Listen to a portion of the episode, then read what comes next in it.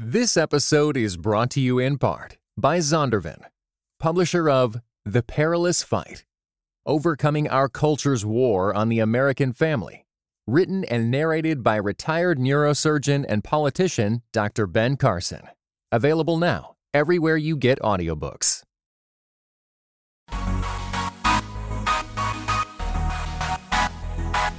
Dynamic voices for a diverse church.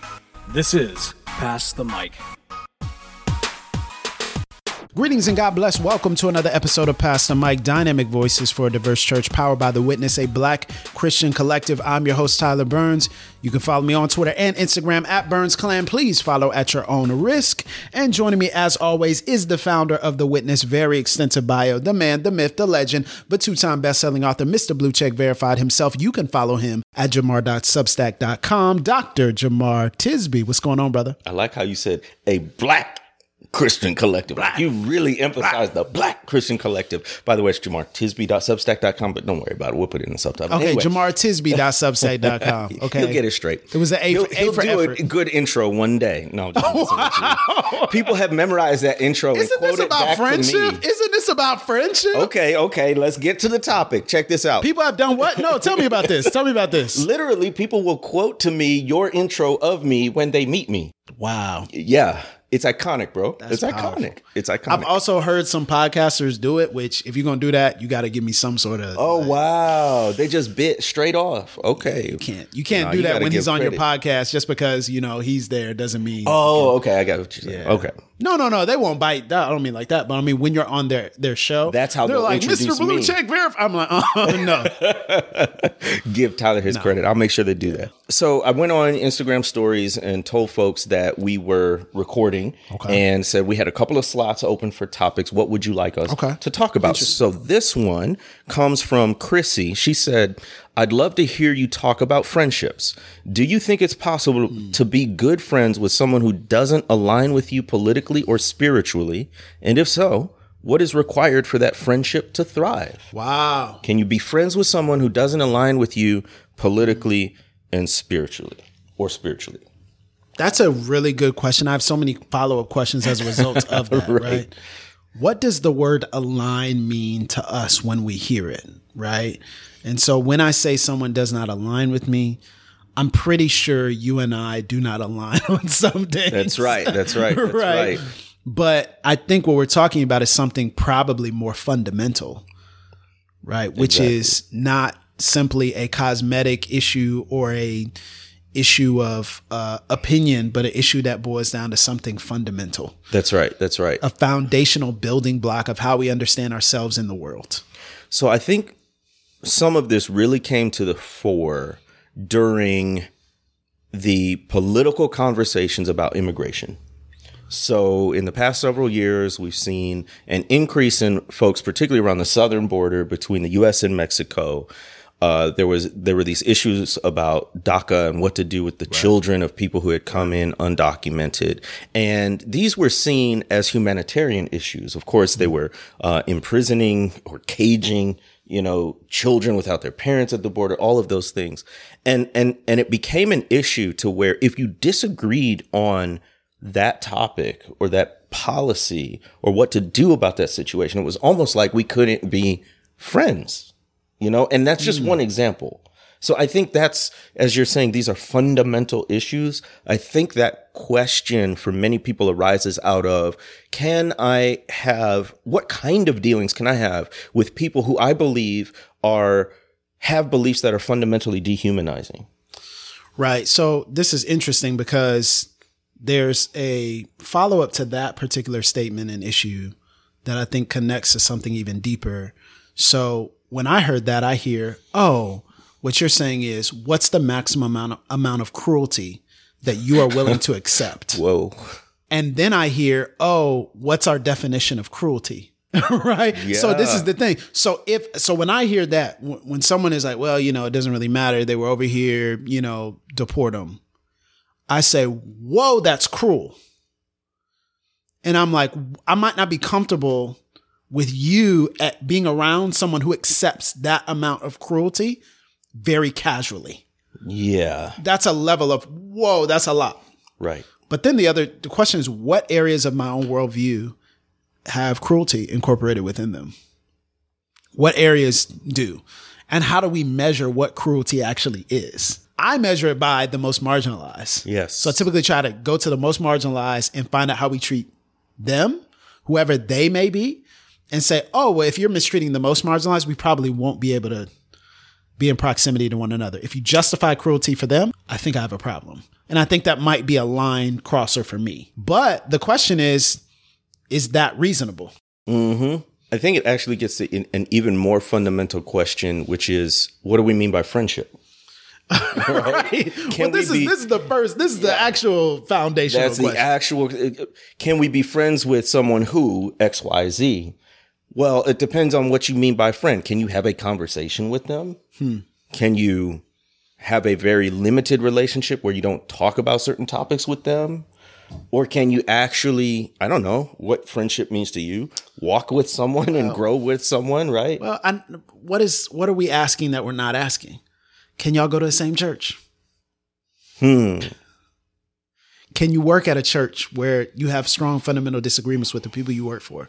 Is that what we asking? But asking around it. I mean, I, I just I think that's probably one aspect of Sure. it, right? Like I, I think there are first of all, I think that I think questions like these come out of a deep sense of pain. Like people have lost relationships yes. in the past few years. This can be with family members. I know of uh, one family, the chil- the the adult children will not bring their kids, the grandkids, around their parents because of their racist beliefs. Yeah. And can you imagine how unbearably difficult that that would be, right? Mm. And then of course, I've had the experience personally of being at churches or Christian, you know, fellowships where the beliefs around certain issues were so deeply different hmm. that there could no longer be any sort of formal affiliation, hmm. right? So I think there we are in a in an age where a lot of people are saying, can I have this relationship with someone who I so deeply, again, on fundamental issues disagree with, which does get to church aspect. Can I go to a church where I disagree so so deeply? But but it's I think a more fully orbed thing because it's affecting relationships beyond congregations. Yeah, I don't have very many friends. And so when people talk about friends, I automatically am assuming a level of connection and intimacy and proximity that I don't have with 98% of the people I know. Right. So when It's you rare talk to about, begin with. Yeah, it's rare to begin with. So when you talk about friendship, what I'm thinking is this implies some sort of intentional proximity, relational intimacy, um, some sort of known and being known Right. Right. that is deeper than just I know this person, I'm friendly towards them, we're friends on Facebook, or even we interact on a regular basis. Right. Every coworker is not my friend. You know, every person that I see who's a neighbor is not my friend. So I think what we're talking about is a level of relational proximity and intimacy Yeah. that I think goes deeper than just the acquaintance level. And if that's the case, then naturally it's going to be a self-selection. It's going to be a small number regardless Yeah. of your your Yeah. political, sociological, spiritual beliefs. It's going to be a small number regardless. So as a That's right. result, if that's the case, it's going to get even smaller when we talk about political disagreements or yes. spiritual disagreements. And I think mainly because you naturally surround yourself with the people who you most want to become like. Exactly. The people who you spend the most time with are going to become like shape you most Yeah. profoundly. And to me, when we say friendship, for me, it implies vulnerability. Who am I willing to be open with? Like we walk around in a default with our armor up and on guard because we don't know, you know, just in the most innocent sense. Well, I should we say we. know. I should say we do. I mean, we're very, We- are very guarded. true people. enough, Some other people might be like, ah, what y'all talking about? I've never known a stranger. Exactly, exactly. I'm just saying for us, that But I would say probably how we even do it. still, you know, there are some po- folks who like really do overshare, and you're like, I just met you. Why are you telling me all this? But in a, uh, in a lot of cases, we know how to be polite and interact with people, but we really won't let ourselves sort of take off that armor with a whole lot of people. It goes back to what you were saying, right? That's already a small group. But I think the more vulnerable you are with a person, the more fundamental alignment there has to be. Actually, difference in even those intimate friendships is healthy because iron sharpens iron. You can get another perspective and all of that, but there has to be that level of I won't even just say trust, but a co- sort of alignment in honestly, these are issues of human dignity that we're talking about. Okay, so let me ask you this question. So you're saying alignment on these issues is key when you get down to a friendship level. Okay, so what if somebody says we're aligned politically and then aligned with our view of the world sociologically, but we're not aligned spiritually? I mean, we're talking Christians of a different denomination or theology? Are we talking a Muslim and Okay, a so Jewish non, person? Or- non non non Christians, non Christians. So they would align with you politically and socially, sociologically, but then wouldn't align with you your faith. I'll say this. I'll say I have had more honest and intimate friendships with non Christians than people who I have deep political differences within this climate. In this climate. So I'm not saying that we can't have policy differences on Right. you know the best route to whatever right what i am saying is now we're getting to a point where we don't even be, believe in the same reality right. we don't even believe in the same Right. set of facts and how can you really get down to it right so Mm-hmm. so in that case you know yeah That's interesting.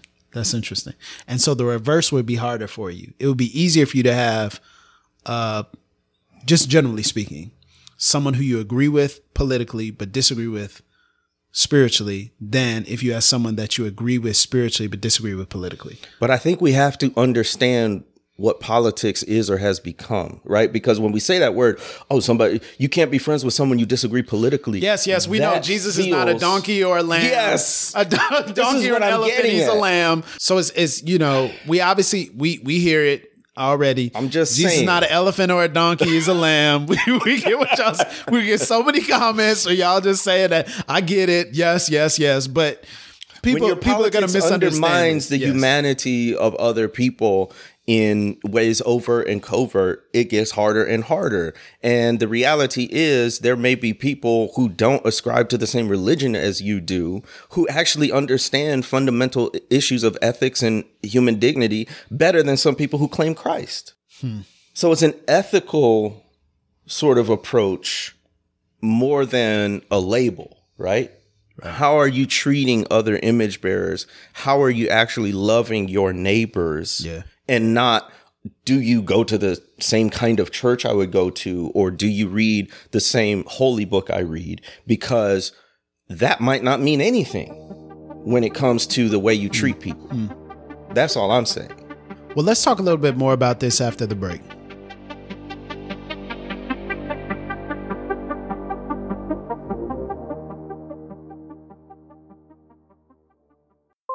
Hey, everybody, this is Tyler. This is Dr. Jemar Tisby. And we are excited that you're listening to this episode of Pass the Mic. But let me encourage you to support us. You can do so by going to patreon.com forward slash Pass the Mic. And for just $1 an episode. Just a dollar? Now, that's the bare minimum. That's four quarters. But if you want to go higher, Okay, you 5, can go 10, higher. 15, That's 20, right. 25, whatever it is, that will keep this show going and keep the high quality that hopefully you enjoy. So thank you for listening, but you can take it to the next level. Patreon.com slash pass the mic. We appreciate you.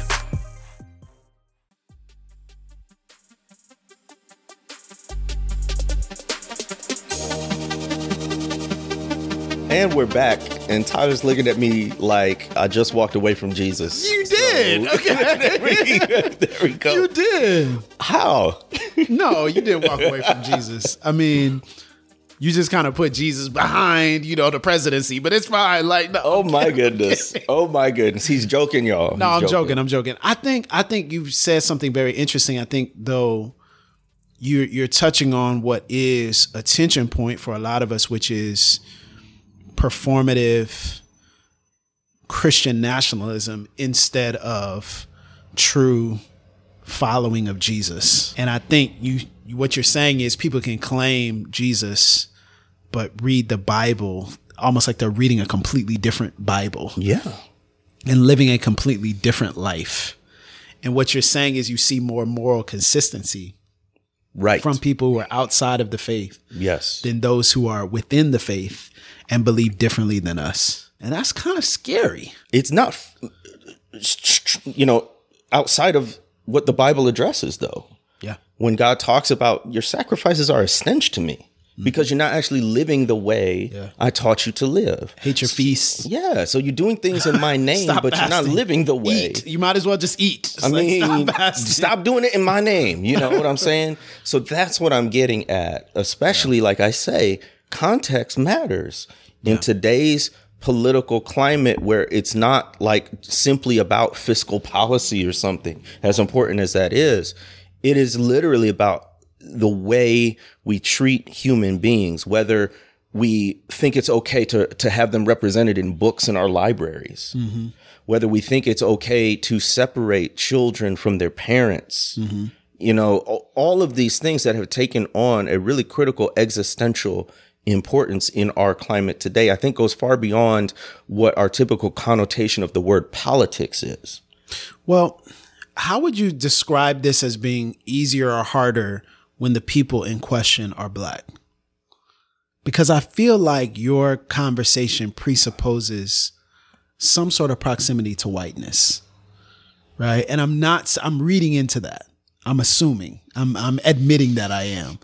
But I feel like we have a longer leash with black people who have differing political views and even sometimes different differing spiritual views, but especially differing political views that you look at it, you like, what?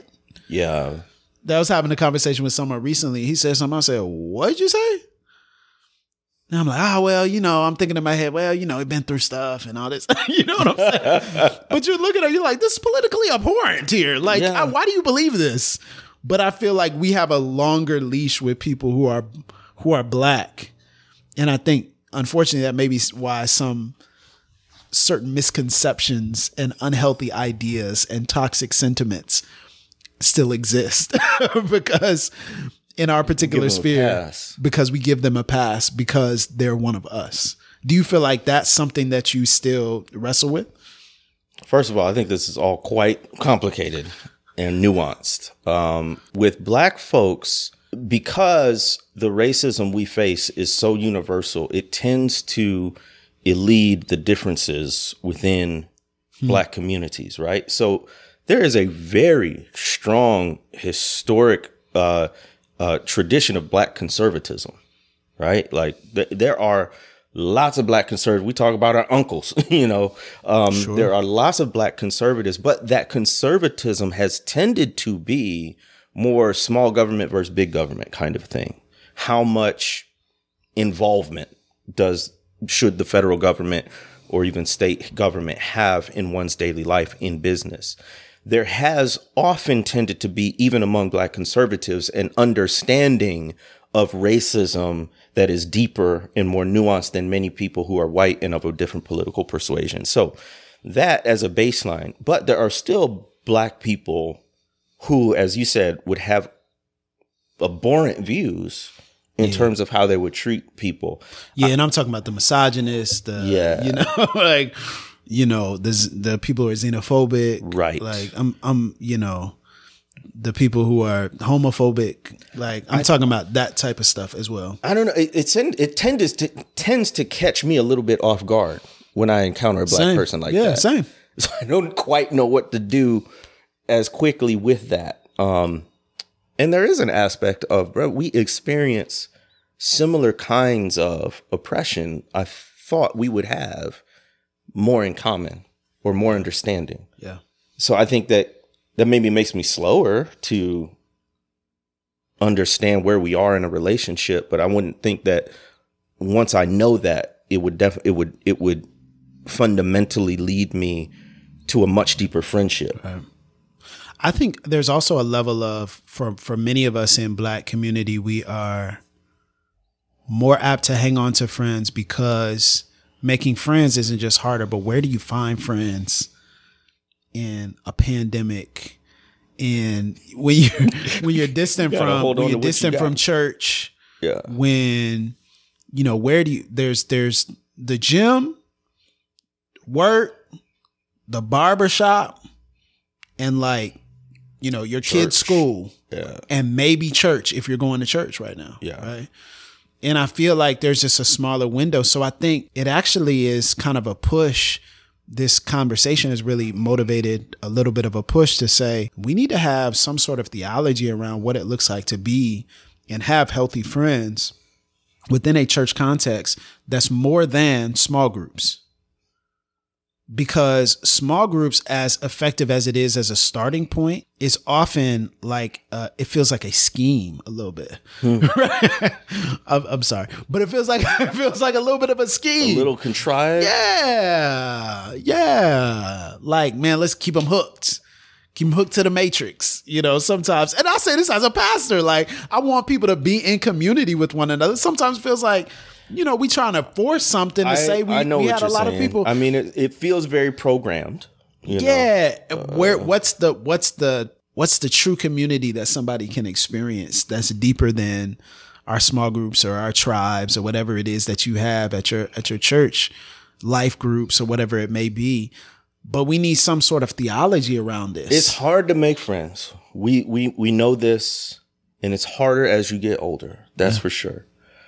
But I want to take it back a little bit, and I wonder: Are we actually putting too much pressure on ourselves to be friends with people you don't need to be friends with? no right? Like when I look at history, it was ve- listen, when we're dealing with issues of moral clarity, like the clearer an issue is in terms of you're on one side or the other, I think there's actually less room. Hmm. So, in other words, I mean, again, we're looking back from the perspective of the 21st century. How tight can you be with a slaveholder? right? Or how tight can you be with somebody who thinks you only can sit in the balcony at church? but you know hollywood would have had if hollywood was popping back then they would have had the slave owner and the abolitionist together two men Let's sit down over a pheasant and hash this out. uh, george and billy But that's why those movies hit us so wrong. They just grate on us. It's because, no, there is a fundamental divide. And I think, I actually think this is a, a sort of white theologically centric view of friends with everybody, meet in the middle, both Right. sides. Right I, I don't know. Again, it goes back to what you were saying, having a theology of friendship. I don't know. I think there's the assumption that if you're not friends with people, even who differ from you, you're not being a good Christian. Hmm. That's what I think is behind it. Hmm. That's why we get so tied up in knots. Oh, that person, I know we disagree on it, but we should be friends because that's what a good Christian does. I get that. well But also, yeah might be might be eisegeting love your enemies but you know I mean, you know, that's what that's why i think some people might Yeah. assume that that means like consistent proximity with your em- enemy in a way that is friendship when that might not be loving it might even be toxic for yeah you. exactly So I for don't. you and them I mean, that's where I am at right now. Is I want to question the assumption that I need to be friends with everybody who disagrees hmm. with me. Now, I think you can be friendly. yeah I think you can be polite. I think you can be kind. I think you ought to be kind, right? and just because you're not friends with somebody doesn't mean that you deny them dignity Right. and worth and value I don't know how tight was Jesus with the Pharisees. Seriously. I mean, he when when they humbled themselves, yeah, down. But if they didn't, he had no unclear words for them. yeah Now, I don't want to extrapolate that too much, but I'm just saying we don't see a theology or a ministry in Jesus of I'm just I'm going to be I'm going to win them with with with, you know, me- meals over here. It's it's it's if it's if they had the humility. so you can win them with I'm gonna break bread with whomever. You know. Now Jesus did cross lines. Absolutely. He crossed class lines. He clo- crossed gender lines. But for folks who were hard hearted, in the language of the Bible, well, I think this is getting down to, in summation, that the issues that we're navigating right now are a lot more serious than what we know. And they're a lot more serious than what we what we are realizing Yes. and a lot more serious than what we are understanding and accepting and presenting because these boil down to fundamental issues of human dignity, people's lives, people's lively people's access to survival and thriving and flourishing. These boil down to very serious matters, which is again a reminder that the reason why we do this is to remind people that injustice and inequity are massively serious issues that the church should care about. and I gotta say this because I know how easily this con- conversation can be misconstrued. At least my part in it. Here's here's two things that I, I think about. Nah, on- bro, you good, man. This is this pass the, mic, other man. Side, if these pe- if these right? people look, if you have here's the thing. go back and listen to episodes because if you misinterpreted this, this is we've had plenty of other episodes you can misinterpret. But I want to help people. Maybe th- this helps me. Maybe it'll help you. One, there's that old uh, motel commercial. We'll leave the light on for you. Means whenever you get in, you can get in. You know, whenever oh. you your your your journey takes you to where we are, we're gonna we're gonna leave the door unlocked. We're gonna leave the light on for you. That's how I feel. As you said in uh, Color of Compromise, is here when you're ready. Exactly. And it's it's not that these people are cut off forever because at this point in time we disagree on XYZ issues. Yeah. It's that at this point in time we disagree on XYZ issues and I've got other business. Mm-hmm. I've got other things to attend to. But if you're willing to listen and to learn, we'll leave the light on for you. There's always space for that conversation. That gets to the second point. This is a journey we should not be static in our understandings of human dignity, of the Imago Dei, Yes. of how to treat one another, right? And so we can be at different points on that journey as long as we're trying to move forward. Yes. There are some people who have stopped or are moving backwards, and I'm on a different path. So it doesn't mean that everybody has to be where you are or where I am. It means can we can we be headed in the same direction? Yeah. That's good. And that's where I think we can still have fellowship with people even when we disagree. That's good. This was a good question. Shout out to Chrissy for this Thanks, question. Chrissy.